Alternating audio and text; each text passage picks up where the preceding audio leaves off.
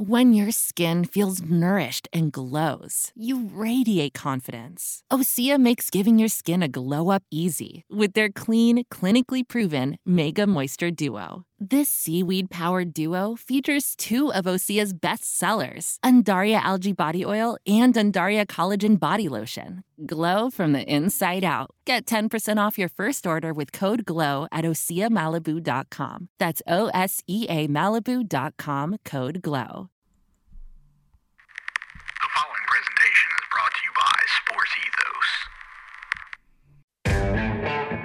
What's up, Grizz Nation? The Sports Ethos Grizzlies podcast is back. Full force. Nobody is on the IR. Somebody is uh Candace is day to day with with a, with a leg injury, but she's toughing it out. She's here with us tonight. This is the first time since I, I feel like January of last year that we've all been together. and, and what a night to come back full force a fantastic game. Steven Adams tips it in the, the, the game winner, and then Dillon Brooks with. So I thought that the block that Jaren made on Garland when he was trying to get to the rim, I'm like, okay, that's that's the play of the game, and then Dylan seals the game with the block. It's this was just great basketball. Two good teams. Jaren got into foul trouble. I was wondering how much that would affect his ability to be impactful on the defensive end at the end of the game. And he done well. He played the last four minutes of the game and he was not just a shell of himself. He was playing high impact defensive basketball, and that's what you need from him. Grizzlies improved 31 and 13, tied for the second best record in basketball, and tied with the Nuggets atop the NBA Western Conference. Are they winning the championship this year? And I'll let you guys choose who goes first. I don't even care. Are we are we going to answer the question? Are they winning the championship? Whatever you want to do. It, has been so long since we've been together. I don't even care what you guys say. I'm just happy to be back together. Yeah, right, we they back. heard from me. Isaac, you go first. Um, yeah, man. I I think I tweeted out earlier today. I think this game kind of played out exactly how I thought it would. Uh, the Grizzlies won 11 in a row, franchise tying. Got a chance to break that record on Friday in LA. Uh, but I was excited about this game because not to take any away, anything away from the other 10 victories that they've gotten this winning streak, but I felt like coming into this game, even without Donovan Mitchell, I felt like this Cleveland Cavaliers team would probably give them more of a challenge than they've had in a while. Um, and I think we saw exactly that. I mean, even without Donovan Mitchell, this team has Darius Garland. Let me talk about Darius Garland, man. I, I don't think a lot of people give him the credit that he deserves. I mean, Darius Garland is tremendous. I mean, it, it, you can't. It's almost impossible to stay in front of that guy. I mean, he's so shifty the way way he plays. Man, he's a tremendous player. And I don't think around the league people give him probably the, the his just due. Uh, because I mean, he's a really fantastic player. You still have that tremendous front court with Evan Mobley and, and Jarrett Allen, uh, which not a lot of teams can kind of match the Grizzlies inside with kind of the size they have. Cleveland is one of those teams that has the personnel to get on problems there, and I think we saw that tonight. Uh, super close game. Cleveland is last in NBA in pace, and I knew that would kind of be a challenge for the Grizzlies because the Grizzlies like to get up and down.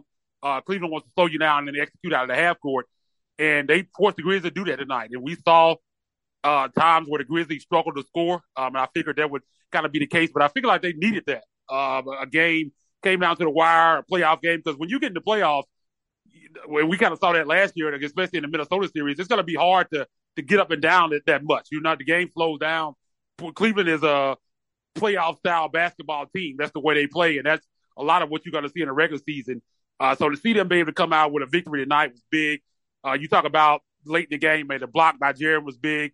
Um, you get, the, I think, the epitome of Grizzlies basketball at the end of that game. You get a drive to the basket by Ja, misses the offensive rebound, put back up by Steven Adams. Then you get the big defensive play by Dillon Brooks and the Grizzlies winning 115, 114, man. Just a tremendous victory, and I think needed because I think they've been running away with a lot of these games as of late, and they haven't really had to execute out of the half court and play a close game down the stretch, and they had to do that tonight, and they were able to win it. And I think that's big for them going forward. I just think it was they needed that because again, all these blowouts that's that's great, but again, you're not going to win, especially in the playoffs. You're not going to blow out teams on a normal basis. So uh, this is the type of basketball that you got to play to win games, and they were able to do that tonight. Yeah. Free throws. No, I'm just kidding. I'm just kidding. They were, they were, they were well free decent, throws. decent, seventy-two percent. I know David probably wants it up a little bit higher than that, but that's that's good for them. Uh, Yeah, so it- it's good for them.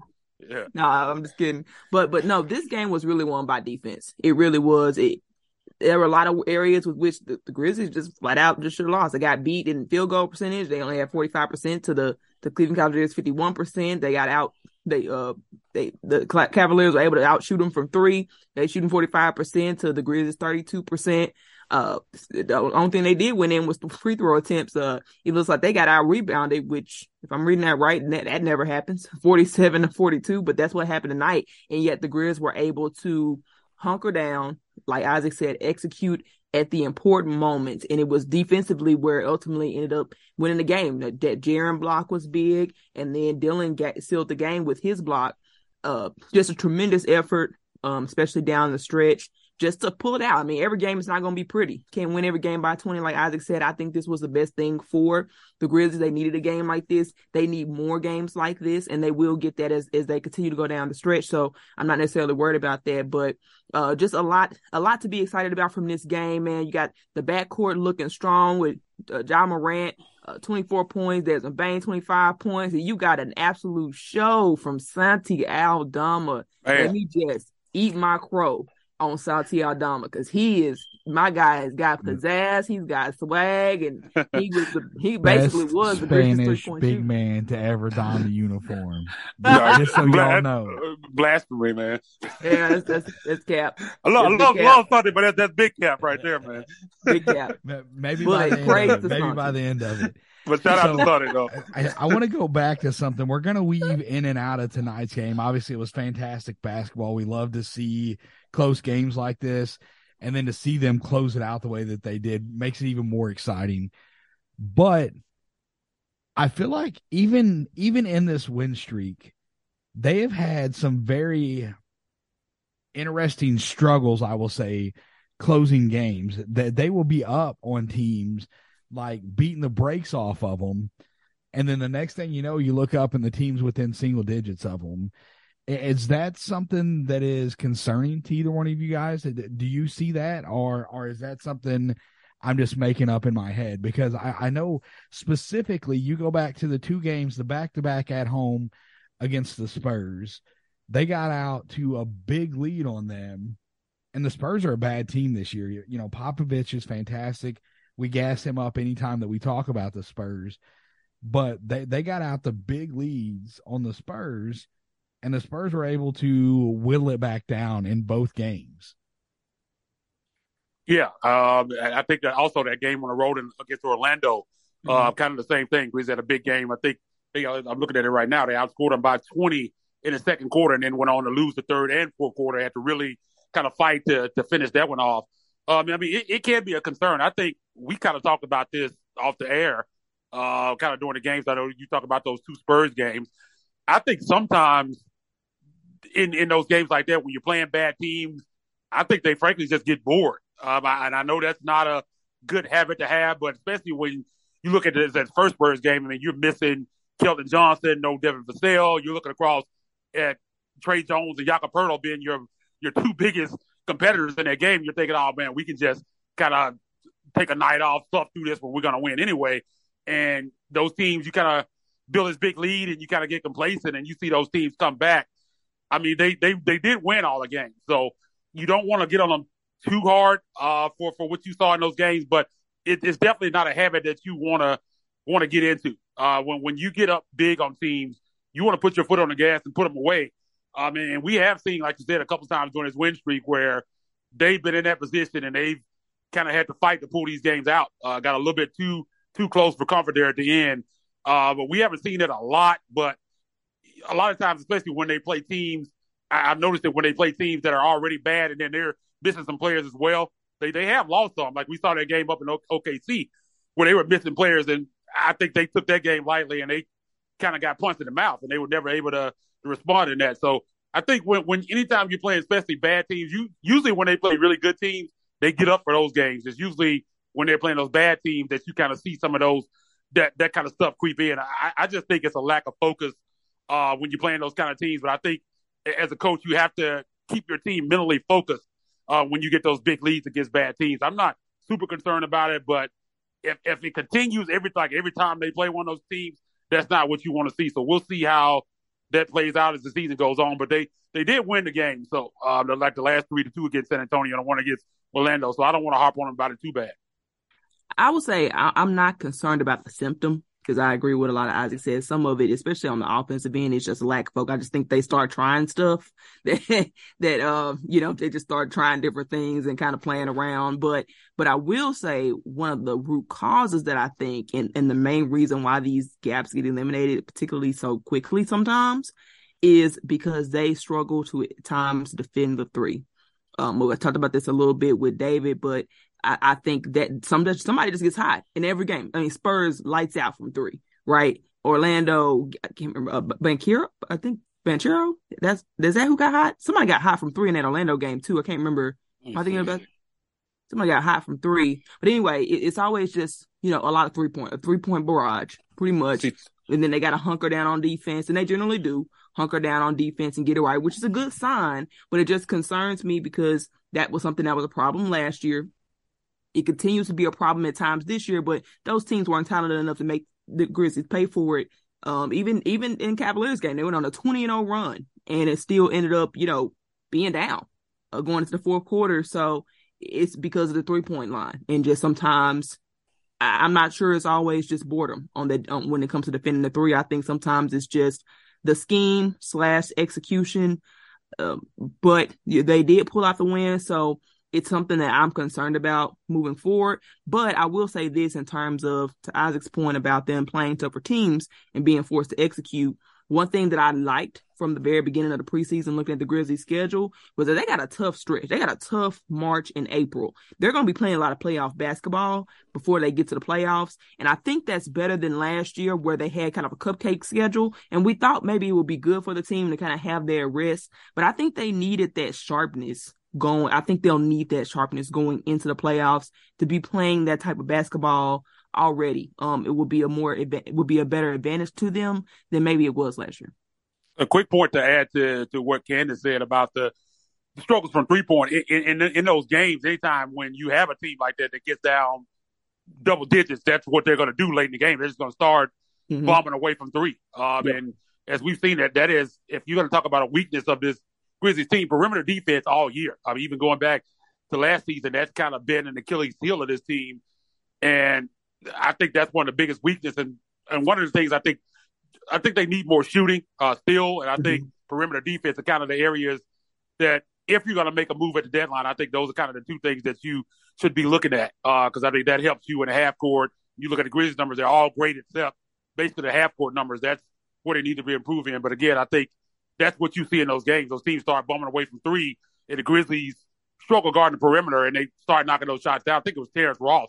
Looking at the numbers, ah, they yep. kind of got hot for three right. in that game.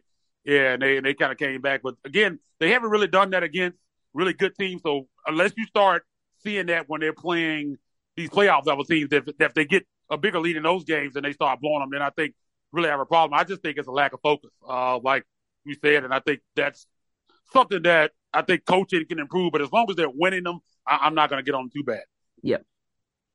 Yeah, the the perimeter defense is, is scary to me because if you look at the West and just the way that the teams are built in the West, Denver has the highest three point percentage out of any team in the league right now. They're shooting close to 40% from three. You got Denver that can shoot the ball well from three. Phoenix is going to be like they're struggling right now, but I, I, think that they're a team that when they're healthy, that they're going to be a threat. Even though they they look bad, there's a lot of just funky stuff going on there. But Phoenix can shoot the three. Everybody knows Golden State can shoot the three. Portland is a good three point shooting team, and these are teams. And, and I didn't even mention Dallas, but these are the teams that you're looking at facing in the Western Conference to in order to get to the finals. And then when you get to the finals, are you going to see Brooklyn, who is the second best three point shoot three point shooting team in the league? Are you going to face Philly, their top five? Are you going to face Boston, their top ten? So figuring out how to defend that three point line is going to be crucial for this team. They're the best defense in basketball right now, but you cannot argue that they're that they're good on the perimeter. They're just not. Um, I want to go. Oh, I didn't. I meant to write it down. I got distracted. I, I was. Candace made a point. I was going to ask her about it, and now I'm having a brain fart. So I, maybe it'll pop back up for me later. I do want to. We we talked about this a little bit, kind of in messaging, um, and we talk about the evolution of this team and what what has to happen. We want to see growth. We talked about. Uh, Isaac said he feels like they need more shooting in order to to get to that next level in order to to win the championship. And I agree with him whenever it comes to that. But I think you have to have growth from everywhere, right? And and, and that also includes coaching. So Candace, I'm gonna let you lead with this one because I know that there's there have been some things that have kind of frustrated you with, with Taylor Jenkins. And listen, it's we're we're on the, the the Grizzlies are in first, right? And this is a Grizzlies podcast. We're not all about beating the team over the head but the, they're not above criticism. Yeah, they're they're tied for first in the West, but there's still things that they need to work on. And I think that where they're at right now is probably better than where they were at last season at this time. And there's still some guys. I, I think honestly, they're they're tied for first in the West, and you still have some guys that that are not even close to clicking on all cylinders we have seen a shell of Ziaire Williams. I don't feel like he's got his legs under him. He just he looks like a deer in the headlights sometimes out there. So I, I think there's a lot of ways that they can go up, but I want to talk about the coaching specifically and what you have liked and or disliked from from Taylor Jenkins this year. Yeah, it, it's for for me. I, have been a little disappointed in, in Jenkins. I, I'll just be honest. I haven't seen too much improvement from him. Uh, like today, for example, I thought there were a couple times where it would have been good for him to challenge, and he did not challenge, which I know was an ongoing issue. And and, and we've seen him get better with that sometimes. So I'm not going to harp on that one. But the number one thing to me is just, again, the half court offense, which they said was a point of emphasis in the offseason, but I just don't see it. I, I don't see the effort.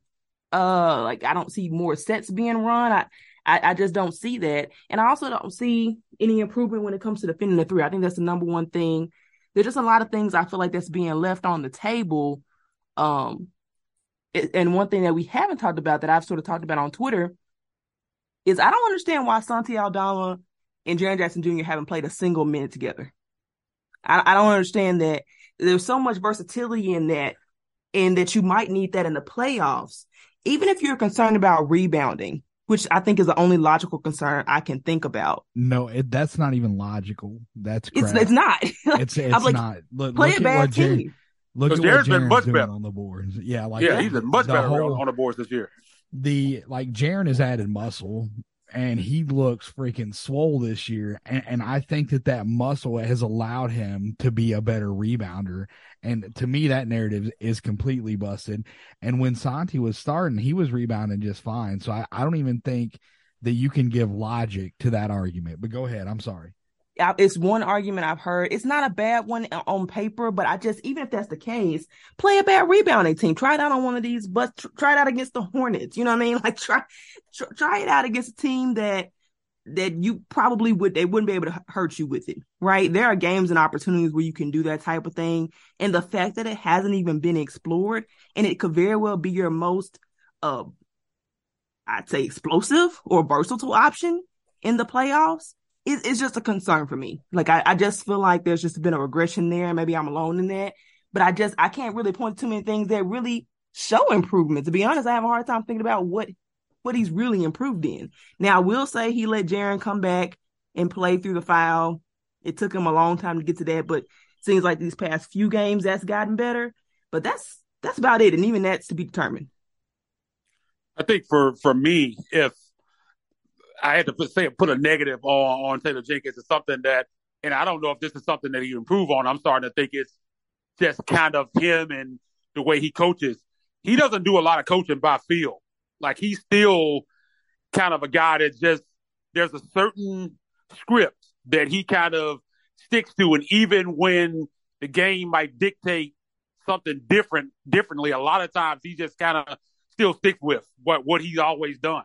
Like he doesn't do and I hate to say that he doesn't make adjustments because there's been times where we've seen him make adjustments and it worked, but he's kind of stubborn when it comes to that. Like he still basically he has a 10 man rotation. He kind of, the same time these guys come in, he does this, he does pretty much. I mean, you're kind of surprised when he does something different. Like I, there was one game and I remember missing Kansas. I was like, oh, well, he's going to keep John Star Jar out there in the fourth quarter, which is something that he hardly ever does. And so it kind of stands out when he does it because he's just a guy that he doesn't really coach by feel. I mean, and I think that not might just be the way that he is, and he's to remain that way. Um, and I would like to kind of see him make a little bit more when it comes to in-game adjustments, a little bit more. And you don't you don't see a lot of that with him.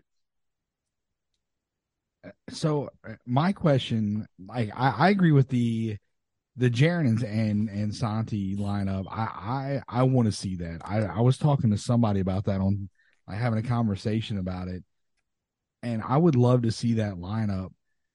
But how much of it is strategy? How, how much do, do you think that there is any strategy to?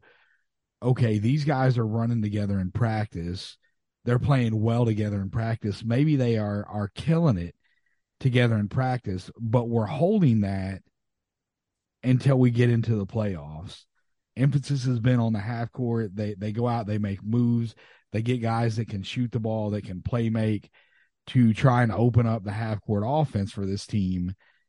And then okay, we know we can win games doing this in the regular season maybe this is a secret weapon that we're going to use whenever we get to the playoffs of these two guys playing together. And I know that's kind of risky, right? Because you you don't know how it's going to work whenever it gets down to it. You don't know how if you don't play together any actual minutes on the floor, how's it going to work whenever you get to the playoffs? But maybe there's just a level of confidence because this team has an insane level of chemistry and, that goes from one to fifteen. And, and, you know, you can even include all of the coaching staff in that. Do you think that maybe that is why we're not seeing some of the maybe not the adjustments? Like I agree with you, he's very methodical. Yeah, you you can you can almost like his rotation. Yeah, you know what it's going to be. Like you can you almost can watch. Say it. You, yeah, the the uh, the opposing team can go on a crazy run and it's like, okay, bring one of the stars back in to slow this down, to stop it. And and he doesn't. He just lets yeah, it. he like, keeps it with the same script. And so it's like, mm, man, you could have put that game away and let your stars get some rest if you would have just brought them in a couple minutes early instead of letting them rest their normal rotation. And so I, I get it. I, I agree with that. I see that a lot, but some of the the more some of the lineups, some of the the sets, and some of the stuff that Candace was talking about. I wonder how much of that is going to be. Yeah, this is regular season. You want to see them run different things, but can you show your entire hand during the regular season, or do you want to keep some stuff kind of you know close to the cuff so everybody doesn't have your full playbook? I was going to say with Sonny and Jaren, I was just sitting there thinking maybe he feels like and even though it happens, even with Steven Adams when they're playing together, maybe he feels like Jaren would be more get pick up more fouls in those situations because he's kind of the guy that between those two that's going to have to pick up the toughest defensive assignment and go go up against the bigger guy probably in that situation, and he feels like that could be promote more fouls, even though we've seen times where Jaren has gotten fouls anyway. I don't know. That, that's strange that we haven't seen that. I didn't realize that they had hadn't played a single minute together. That was kind of surprising to me. Uh, when I'm thinking back on it, I know I can't remember that, but I hadn't. That wasn't at the forefront of my mind. That's a interesting question uh, because I, I, that would be super intriguing. Uh, those guys on the floor together. I think I like some of the things that that would bring to the table. I'm I'm surprised that they haven't haven't used it at all. But I, like I said, I hadn't realized that. But maybe that could be one of the reasons. I don't I don't know. it, it is strange though. Yeah, and obviously, you know, it, it's speculation as to why they have or haven't played together. I don't know that anybody has asked Taylor Jenkins about it. And I don't know that even if you do ask him about it, that you're going to get a true answer. I think it's, you know, it's just going to be coach speak. And I feel like he would just play it off as, oh, oh, they haven't played together. I didn't know that. And yeah, it's he, he does a lot of the coach speak, and I you know I think probably most coaches are going to be that way, but it, it's definitely something to keep an eye on moving forward. Do you have any concerns? I, talked about Ziaire a little bit and the the way that he I said deer in the headlights. It, it's not like he's lost out there, but he's not found a really good rhythm on the offensive end. He's had a couple games kind of sporadically where he's looked decent, but he's shooting man god awful from the three.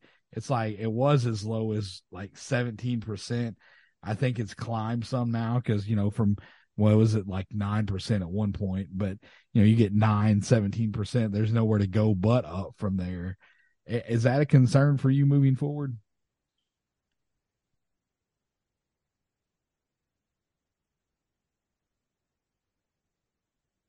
Did I lose you, Isaac? Uh, well, I was gonna, I was gonna let Ken, I was gonna let Candace answer. What, what, what was the question? I was like looking at my notes here. Uh, what, what what's the question? Oh, yeah, yeah. So I was talking about Ziaire. Sorry. I think Candace is she's still working through. She's having some technical difficulties. We're not just muting her and not letting her talk. She's trying to figure it out. So she'll be back with us hopefully. If not, Isaac and I can hold it down. I was talking about Ziaire and his uh what seems like an inability to shoot the three this year. He's shooting twenty six percent from three. Yeah, that's up from what it like, was. I, I think that I think that he's better than that, right? He don't, excuse me. He only shot 31% from 3 last year, but it just feels like he's he's a better shooter than that. Do you think that's the case? You think we're going to see him kind of find it, put it together because if you look at he's only played 17 games this season and he he's down, his points are down, his rebounds are up, um, assists are about the same, but his percentages are just bad. You know, field goal percent is 44.1. Last year he was at 45%. He shot 31 31 and a half percent from three last year. He's shooting 26%. His, you know, he, he hadn't shot many free throws, but he's shooting 90% from the free throw line. So the stroke is there, but in 17 games, has he had enough time to get his legs under him? Man, with, with Ziaire, for me, what I see I, I think he's just struggling to find his role uh, because this team is is different than it was last year. Because I mean, you have guys now. Santi Aldama is another guy who stepped in and, and, and is really playing well. You have you've had David Roddy at times, who's been a, a, a pretty big factor in the rotation, and it just seems like to me that he just doesn't have his legs on him. He's just not sure of what his minutes are going to be, what what his role is, and I think that's just has him struggling. We've seen a couple good games that he's had. Then other games he doesn't play really well. I just think he's in his head trying to trying to figure it out uh, because I, I think he it was a, a, game where he played he struggled um, and then he played really well the next game and they talked to him and he was saying that he and I think they replaced him with Roddy I want to say in the rotation uh, the, the game before because he wasn't playing well. I think I think he's thinking about that stuff. I think he knew felt like they were counting on him to have this big role coming in this season. Then he got hurt and hadn't really been there. And I think he's coming back and really wants to to kind of show that he's taking that leap. But I just think it's kind of it's in his head right now, and he's just not sure where he fits uh, on his role because he was an integral piece by the end of last season, and it just kind of things have kind of shifted again. Roddy has kind of had taken that role. Now he's really they sent him down to the G League. I'm not sure what's going on with that. I was kind of surprised to to see that earlier today, but I think that's what it is. I think he's a much better player than that. I think once he gets comfortable, you hope he can settle in, settle into uh, his his role uh, this season. He'll be more comfortable and, and start knocking down more shots. But to me, I just think it's a comfortability comfortability factor, and the fact that he just he's not as sure of his role as he was at the end of last season. So, do you think they're going to prior? Uh, let me let me correct something. We got it wrong. Jaren and San Santi have been on the floor together but it's been a total of 15 possessions. So it's it's very very small amount um that that they have been on the floor together. So that we, we were wrong on that. I apologize. I, I thought that that was accurate as well. I, I don't remember them. I, I couldn't tell you what game this was in, but yeah, I was like, gonna say, was that yeah, garbage time or something? Because I'm cleaning the glass. When I looked it up last, it said zero possessions.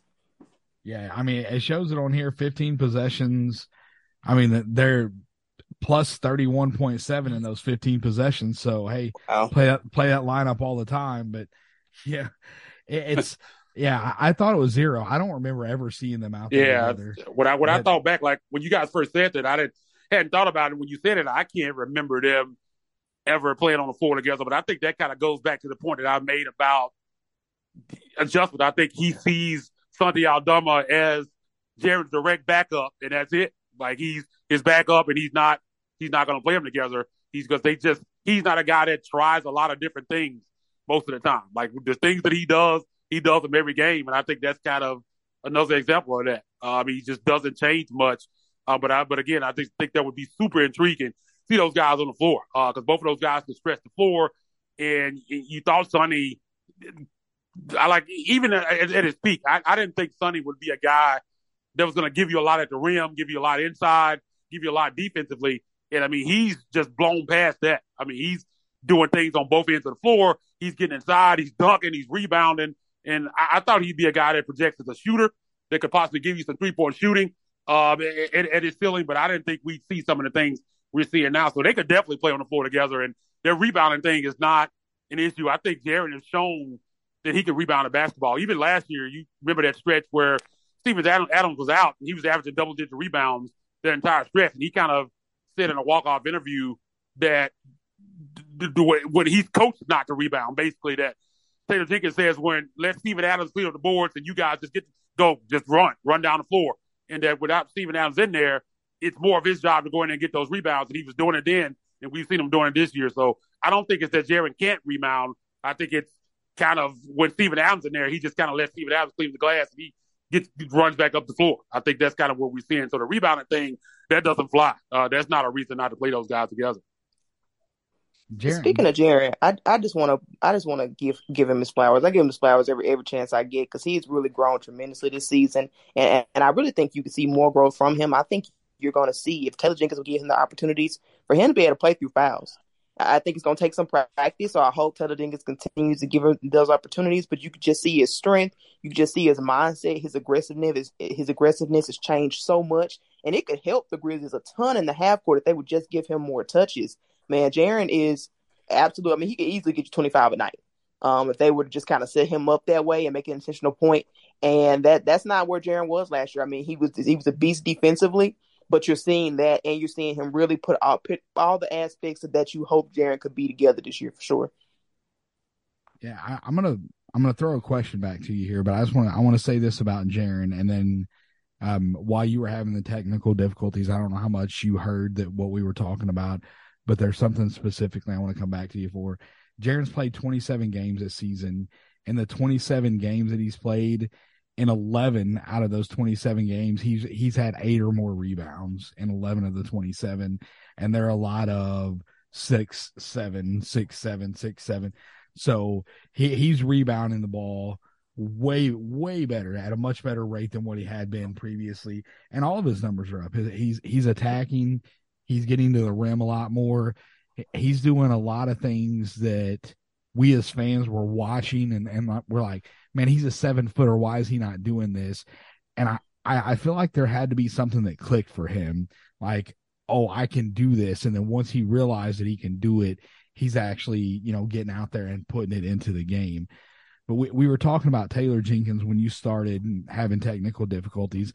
And I tossed this to Isaac. I asked him if he thought that any of it was strategy, the the Aldama lineups and the different sets and stuff like that. I know you want to get reps on different things, but do you want to show your full hand in the regular season? Do you want to expose your entire playbook in the regular season? Do you feel like he has anything kind of up his sleeve that we're going to see it in the playoffs that we're not really seeing here during the regular season? Well, I certainly hope so. I certainly hope so. Uh, but I, I, will say this: I, I, think there's a lot to be said for chemistry, uh, at least between those two guys. So I'm not saying you got to overdo it, but I think they got to get enough reps in to be comfortable with some of the things that they could do. And there are there because there are so many wrinkles that you could do with just that lineup. Just getting those guys on the court, even if you didn't run any particular sets or you didn't do anything else, you just put those guys on the court and said go play which sometimes Taylor Jenkins does, I feel, I, I think it would be fine. You don't you don't have to, you know, reveal everything. I mean, obviously, your the the the opposing teams going to know your personnel, so I'm, I'm sure that it's not going to be a huge surprise to them if you see those two guys together, especially because in the playoffs, Jaren's probably going to play more center. So to not play those guys at all for the sake of a huge surprise of the playoffs, just I, I don't think that would. I think you lose more than you gain from it. it like I said, especially because it is so versatile that, that there's a lot you can catch teams off guard regardless. With those yeah. two, maybe with other things, other lineups, it's different. But yeah, I was going to say I wanted to, to give Jaren his flowers as well. We haven't really been on here since Jaren came back much, uh, but I think the biggest difference with him this year versus what we saw last year is last year, and, and I've implored this uh, for a long time. And shout out to my guy Music. I, I, can't remember what his name is. His name is Twitter handles Music. He's always talking about this after every game. Is anybody asking why they're not getting the ball to Jaren inside? One thing, the difference, big difference this year is last year was a lot of outside in with Jaren. This year it's been more inside out, and I think that's what you want to see with him. This this year when he gets the basketball, he, there's no hesitancy. He's just getting putting his head, getting the ball, putting his head down, going to the rim, and you didn't hardly see that at all last year. He was just kind of settling for threes last year, and he's still knocking down the threes, and you want that, but you want him. You want to see the work that he's doing inside, and he's really made an emphasis to do that this year. And before that wasn't the case. You're also seeing a lot more chemistry between him and Ja. Um, I've always felt like there was a lot more to unlock there, and I think you're seeing it more and more this year, like more than we've ever seen it. And I think that's a really positive development for this team because I mean I think there's just so much that those guys can do together in the pick and roll, pick and pop. I mean it, it's just a perfect kind of pairing. And for some reason in the years past, we just haven't seen all that a lot. A lot of it had to do with Jaren being injured and just not having a lot of time in the court together. But this year, I think, especially here lately, I think we're seeing a lot lot more there. You're seeing the lobs up to Jaren, and those are things that you weren't seeing in the past. So I'm super excited about what what Jaren's doing because I think he's finally realized. David kind of hit it on this. I think he's realized that there's really nobody out there that can stop me get to the basket. And you see it. I mean, he just goes to the basket just at will almost on these guys. And he scores at a really high rate uh, when he does that because he's a unicorn. They they call him that, and that wasn't uh, a mistake when they call him that. He does a lot of things that guys just at that size can't do. And I think he's finally realized on the offensive end that he can be aggressive and he can finish. And, and I just love what I'm seeing from him. I feel like his impact, especially when you add to what he's doing on the defensive end, the Black Panther stuff, and how crazy he's been on that end. I feel like Jaren should be an all star. I know he's missed time, but you have a team that's in first place in the West, uh, or tied for first place. That team, to me, should have two all stars. And I'm really, man, campaigning for Jaren to get in there, man. I think think he deserves it. I know missing those games is going to hurt him, but just the impact he's had, if they're looking at more than just the box score, if you see the impact that he has on his team, even especially on the defensive end, and even more and more on the offensive end, time goes on, man, he deserves to be in there. You've had guys like uh, Draymond Green being an All Star, Jaren Jackson Jr. is an All Star. There's no question in my mind.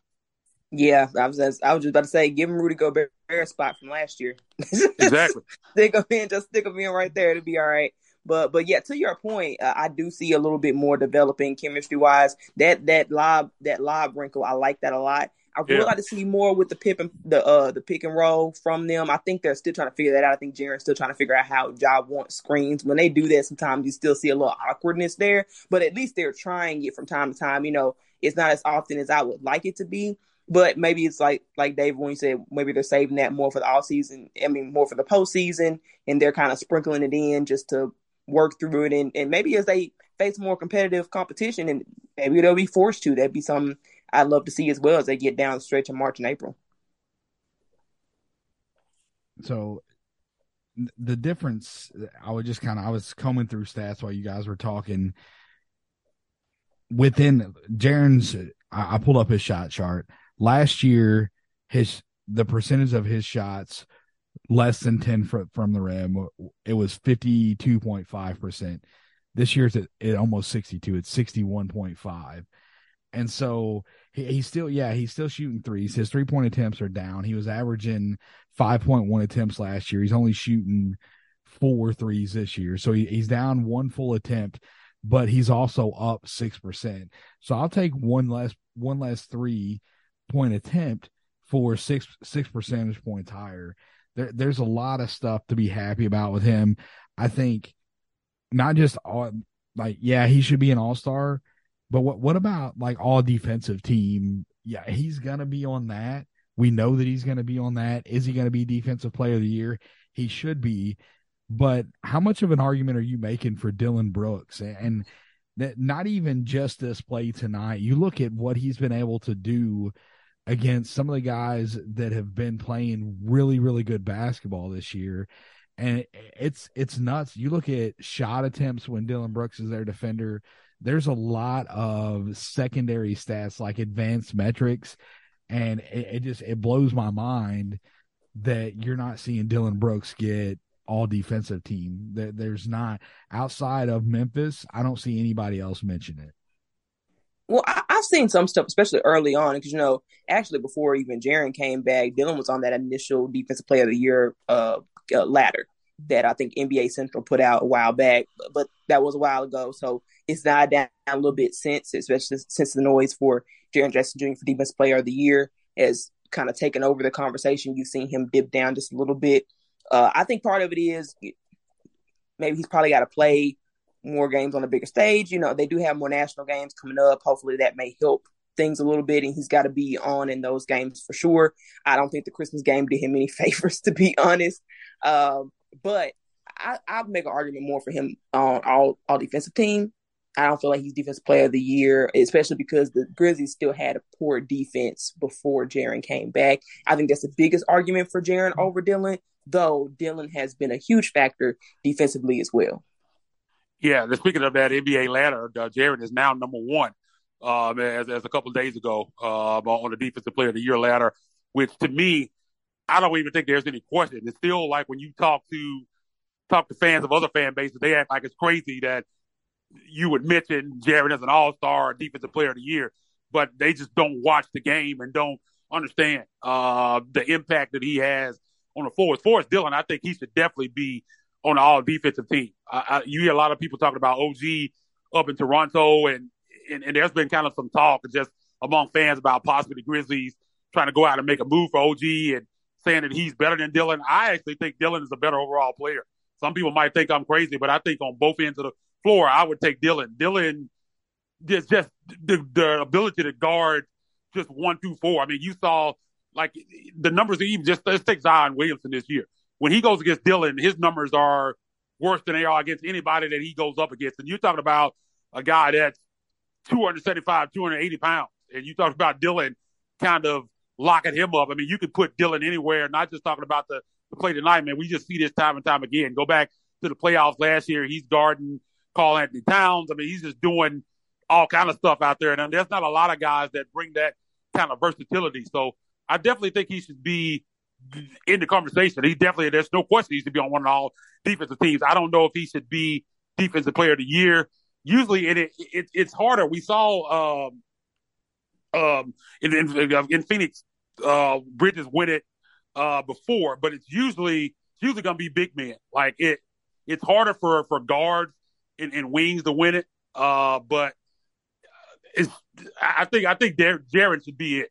I mean, just the impact that he's has. I mean, it's just a crazy. I mean, if, when is he going when he plays enough games uh, to to get in there, he'll he'll be in there. But I think uh, as far as Dillon is concerned, I think he's tremendous. There's not a lot of guys on the wing.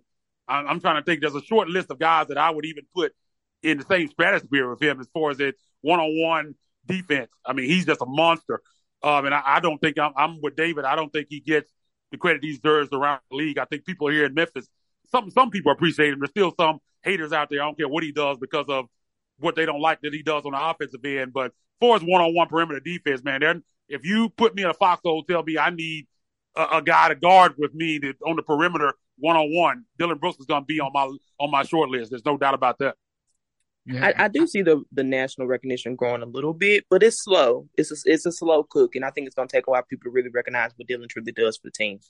I think a lot of it has to do with. I think I think a lot of it has to do with people just not liking him. I think I think yeah. and I, and people probably laugh about that, but I think that does have an impact. I think even and this is kind of our subject with Ja Morant, you see how his numbers uh, for the All Star voting has kind of gone down from where they were last year. I really do think a lot of that has to do with him being is not as well liked as he was last year at this time. I think a lot of people outside of Memphis don't like him, and I really do think that kind of has an impact with these type of things. I know it shouldn't, but I, I think it does. Yeah, I, I, mean, I'm I agree with that. But I, I, was not necessarily making a case for Dillon as defensive player of the year. Yeah, you more so all defensive yeah, team. like all defensive team. Yeah, yeah. They the Grizzlies have two guys that deserve to be on the all defensive team. Yep. And you can 100% make a case that both of those guys should be first team all defense. Is it going to happen?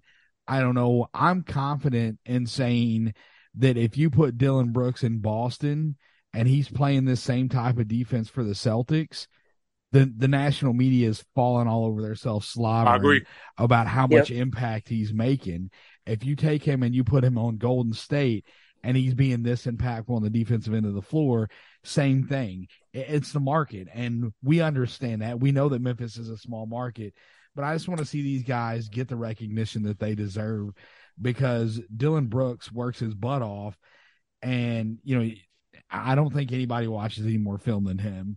You can he, he was talking through the the final play with Fish on, on Bally there and what uh, what Garland was trying to do, and he, and he stuck right with him.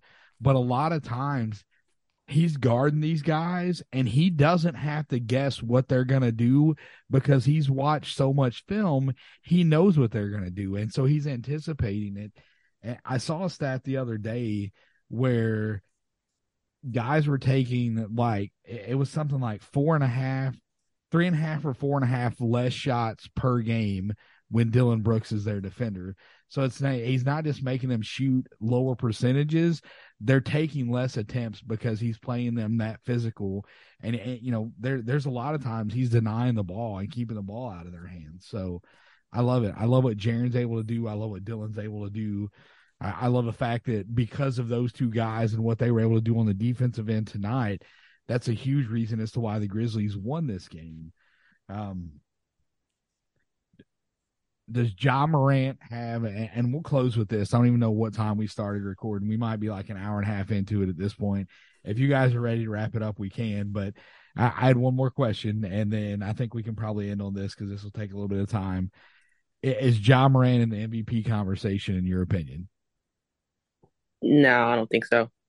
I think it's close, but depends on how far that down that ladder you want to count in the conversation. I think I think Let, maybe let's say top five. But part, no, top five for you? No, no, it's not. No, it's not. Uh, I think for me, he's got to just be more efficient. Um, I, I, think he get those numbers up a little bit more just by shooting the floater a little bit more. Because this is the league this year where a lot of people get their average over thirty points per game. It's not easy to keep up with, but that's that sort of hurts his case. But also his his true shooting has gone down, his three point shooting has gone down, and so I think he had a strong case earlier in the year, but he had he had sort of a slump there about a month and a half shooting wise, where he was just kind of shooting terribly, and he he seems to be kind of coming back from that. But I think you have to rectify those efficiency numbers before we can talk about that. And for for me, he he's not uh, like I mean, in in reality, he's not but I'm not so sure that he shouldn't be. I mean, you're talking about a team that's the best player on a team that's number one in the West, uh, second best record in the league, uh, tied with Denver behind Boston. I think if you were you're talking about that player in a big market, I think they with the same numbers, I think nationally he'd be in that conversation more than probably what Ja is right now. I, I still think the market plays a part in that, and because I mean you even see what he's doing and see he's I think the last with the last and this is not necessarily apples to apples, but talking go back to the All Star voting. He's 16, and you see the numbers that he's putting up. He's 16 overall in All Star voting, and you see the numbers that he's putting up. And I know that's the the fan vote, but I, I still think a lot of this stuff is a popularity contest. Um, and he he's probably he's probably in the top 10 if you look at the ladder, but he's probably nine or 10, and I think he should be a little bit higher than that just because of where the Grizzlies are and the success they've had. I mean, you see games like that Denver game where nobody was doing anything and he just took over the game and almost single handedly kind of brought the team back and was able to almost win the game by himself. I, I just think he probably doesn't get the same accolades that some of these other teams got just because of a market. I mean, I just still think there's a bias there. But I mean, I'm not really concerned about individual awards. I mean, if they win a chip, man, that's what I'm where I'm trying to get. Like like I said, if, if he doesn't win MVP but win a championship, man, I'll take that eight days a week. Yeah, I, I say part of it is the market, but I just think the field is better. I, I think last year with Kevin Durant getting uh, injured, that sort of gave Ja some momentum. Uh, and, and now K, well, KD is injured again, but it's not as long, it's not as long of an injury. And I just think, you know, the way Luka's playing, the way uh, Jokic's playing, and I just, I just think there's a, I think the field is just a little bit more challenging to get through overall. Um, and I, I think there was thing for him in the MVP race. I have seen him around seven, eight. I've seen that um, as as of late because of the success of the Grizzlies. But but another thing that I that I just noticed too, and I don't know. I mean, I guess we're we're far long enough to the season for it to be a pattern. Is uh, I haven't seen much fourth quarter Ja. Uh, but there was a lot of fourth quarter Ja last year, a lot of big moments where he, well, yeah, he, he brought them on a comeback, but it led to a win.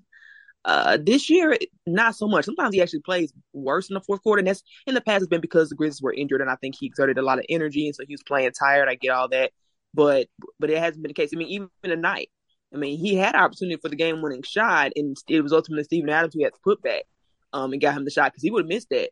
And Desmond seems to be more of the closer this year, so I think it's another reason why it makes it hard to to, to give a strong argument for MVP.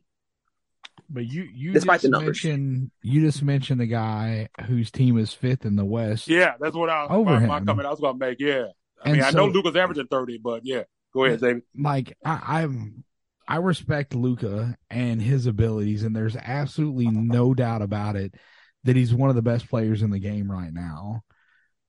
But to me, if they're going to give the MVP to somebody I, I think it's got to be you have to be one of the top two teams in your conference. I, I don't think that a team, and, and you know we're 46, 47 games into the season, so there's a lot of basketball left to be played, and maybe maybe Dallas ends up being higher up as far as seeding. But I just have a hard time giving MVP to a guy. I say that Jokic, like with Denver. Yeah, I was about to it, say, man, Jokic. But like, but but that Dallas team, they're putting that together. Yeah, he's he's got guys around him that can play, and yeah. so yeah, it, it's yeah. I think there's other guys that I would give the MVP to over Luka, and and I get you know you look at the popcorn numbers, but I just this is gonna be controversial, but I don't even care. I don't think that Luka Doncic makes his teammates better. I don't. I, I, I don't. I, I, I, he he, he yeah, does. I get that he does not trust his teammates. No. And so he is not that there's times when I watch him do too much on his own. And is it because the quality of teammates are not there that he he, he shouldn't trust them? Maybe you can make that argument. But I will say this, if he doesn't get past that, there's no way he ever wins a championship. Luka Luka Doncic is a, another Carmelo Anthony if he doesn't get past the I can't trust my teammates. Yeah, man, I've talked to some some Dallas people, and you kind of hear some players' comments. I, I don't, I don't think he's a great teammate. I mean, if you watch the games, he's pissed off the entire game. Every time his teammates make a mistake, he's yelling at them and he's face frowned up. I mean, he's he seems like he's miserable every game if you watch him watch him play. Like he doesn't seem to want to play with those guys, and you're just not going to win at a super high level like that. And I think uh, to David's point, I think a lot of times he just does a lot of his usage is even higher than it should be because he just doesn't trust those guys. He just decides, well, I'm just going to do this myself because I don't trust you to make a play when it's time to make a play. And, and it, it's just, I don't know what they're going to do about that situation. I, I think they're going to probably, they're, they're, I, I think if any team makes a move at the deadline, if I had to bet on a team right now, I think they do something at the deadline. I think Dallas is probably number one on that list. But yeah, I, I agree with David. I, I, don't necessarily think he makes his teammates better. He puts up big time numbers, and he's so good that at times he can win games on his own. But they're in fifth place, and I just I I, I take winning as far as your your team overall success really high when I go with MVP, and that's why if I think if Luka's in that conversation, you got a team that's four spots higher.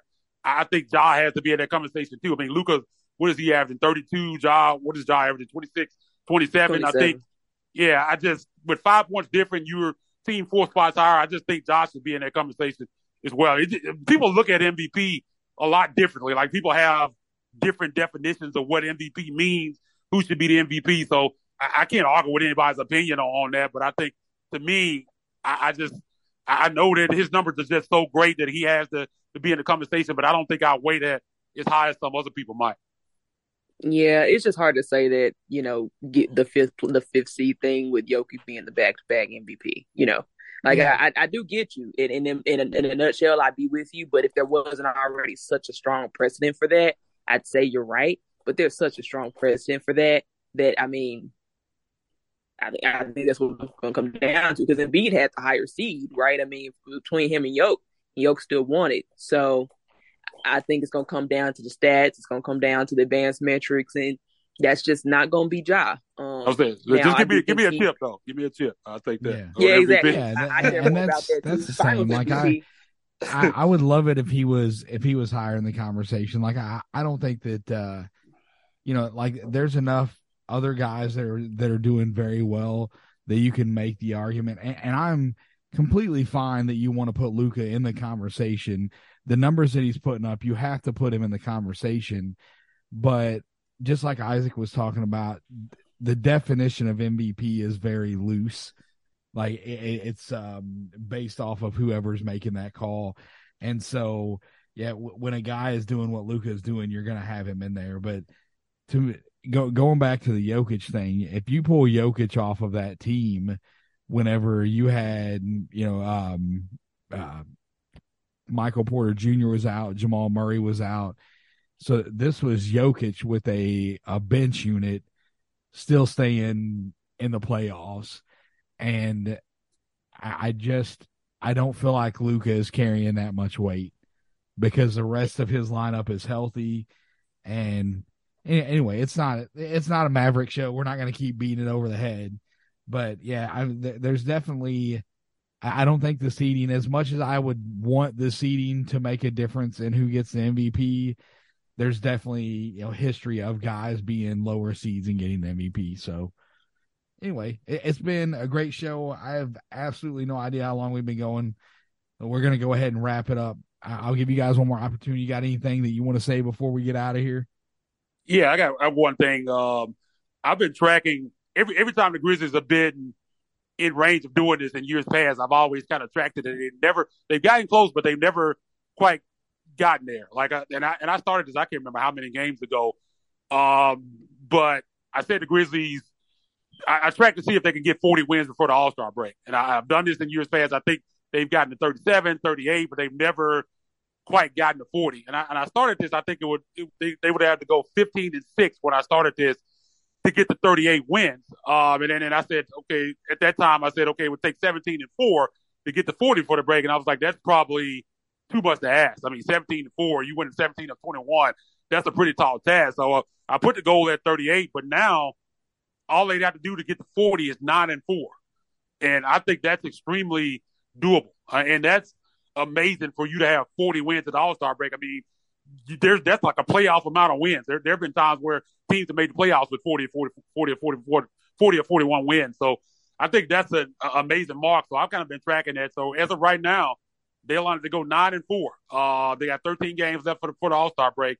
Go nine and four to win 40. And another thing is, I've kind of been campaigning for Taylor Jenkins for the for the for the All Star coach. I think that would be tremendous for this team. Um, I think for a small market to have him on that stage, I think would be tremendous. I also think it can't hurt as far as you thinking down the line and, and possible future free agency. Some of those guys might get to talk to some of those guys. They might like his coaching style. So I think that I just think it'll be a big time positive. In order for that to happen, Grizzlies got to be in first place by February 5th. I think that's the date where the cutoff, and it's going to be, looks like as of right now, unless something changes tremendously, it's going to be between Taylor Jenkins and Michael Malone of Denver.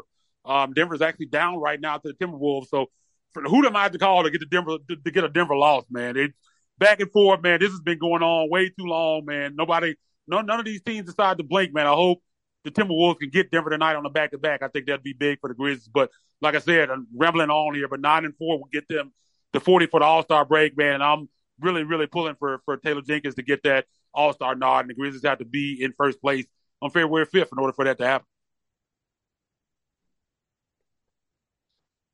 Candace, you got anything? No, man, I'm good. Just glad to be back with the crew. Um, glad man, to talk back. some Grizz. we back. Um, so let's keep this thing rolling. Yeah. It's a parade inside my city. Yeah. yeah. we we will definitely be ready for that. I, am glad that we are all back together, and, and, we should be able to keep it rolling here through the rest of the season. Just had life, life comes at you fast sometimes, and uh, had some stuff we had to deal with. You can get the show on Twitter at Ethos Grizzlies. I am at NBA D Will 21. Yep, you can find me on Twitter at Candace H901. Take us out, Isaac. Yeah, man, big five game road trip uh, for the Grizzlies. I'm excited. I think this is going to be a challenging road trip. Again, man, the Grizzlies got an opportunity to break the franchise record for consecutive wins at 12 Friday night, nationally televised game against the Lakers.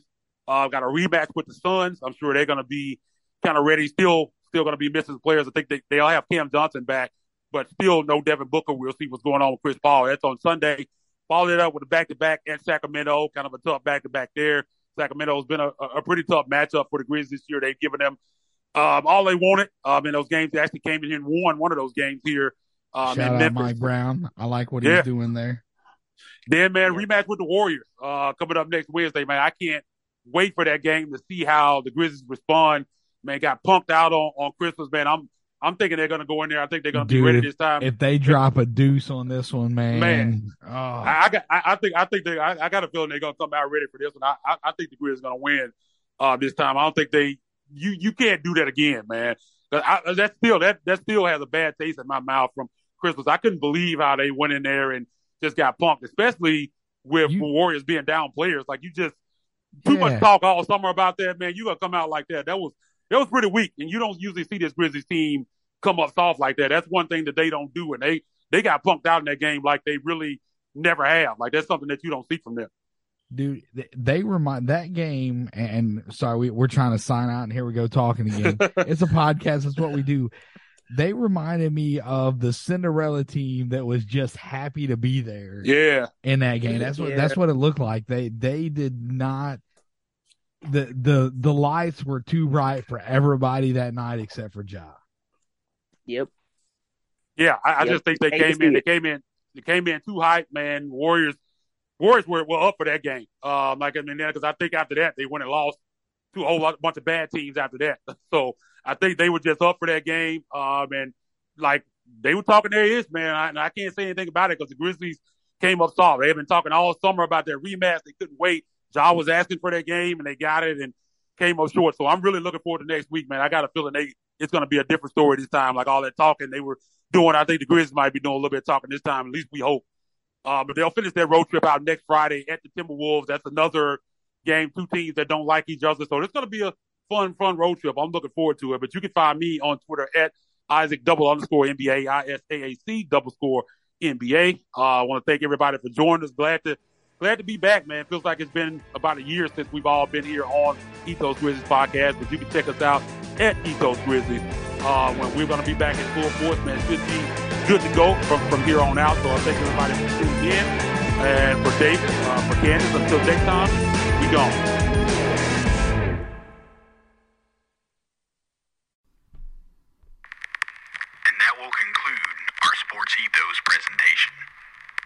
Get ahead of postage rate increases this year with Stamps.com. It's like your own personal post office. Sign up with promo code PROGRAM for a four week trial plus free postage and a free digital scale. No long term commitments or contracts. That's Stamps.com code PROGRAM.